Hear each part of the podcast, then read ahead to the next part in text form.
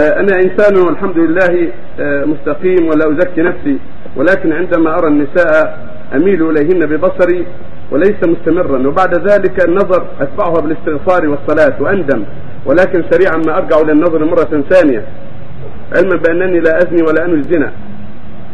عليك يا عبد الله أن تكف بصرك وأن تجتهد في غض بصرك لأن الله يقول كل من يغض من ابصارهم فانت مأمور بغض الأبصار والحرص. والنبي صلى الله عليه وسلم سئل عن النظر الفجأة. قال لك الأولى وليس لك الأخرى. وقال اصرف بصرك. فإذا ابتلي بالنظر فليصرف بصرك. ولا يتبع النظرة النظرة. هذا لا يجوز. ولو كنت تستغفر بعد ذلك. ليس لك أن تتبع النظرة النظرة. بل عليك أن تغض بصرك وتعرض عن ما تبتلى به من النساء. إعراض المؤمن الذي يخاف الله عز وجل. وأما كونك تستغفر بعد هذا هذا عمل صالح. طيب. واجب عليك. لكن عليك قبل هذا أن تعرض عن المعصية. وأن تبتعد عن المعصية اولا قبل ان تقع. وعليك أن تغض بصرك وتصرف بصرك وتحذر شر النظرات. فكم من من نظرة عقبت حسرات والعياذ بالله.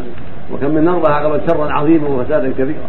نعم. نسأل الله العافية. سؤال خاص لعلنا نكتفي بهذا القدر. اشفاقا على اصحاب الأعذار وانتظارا صلاه الجنازة. وفق الله الجميع اللهم صل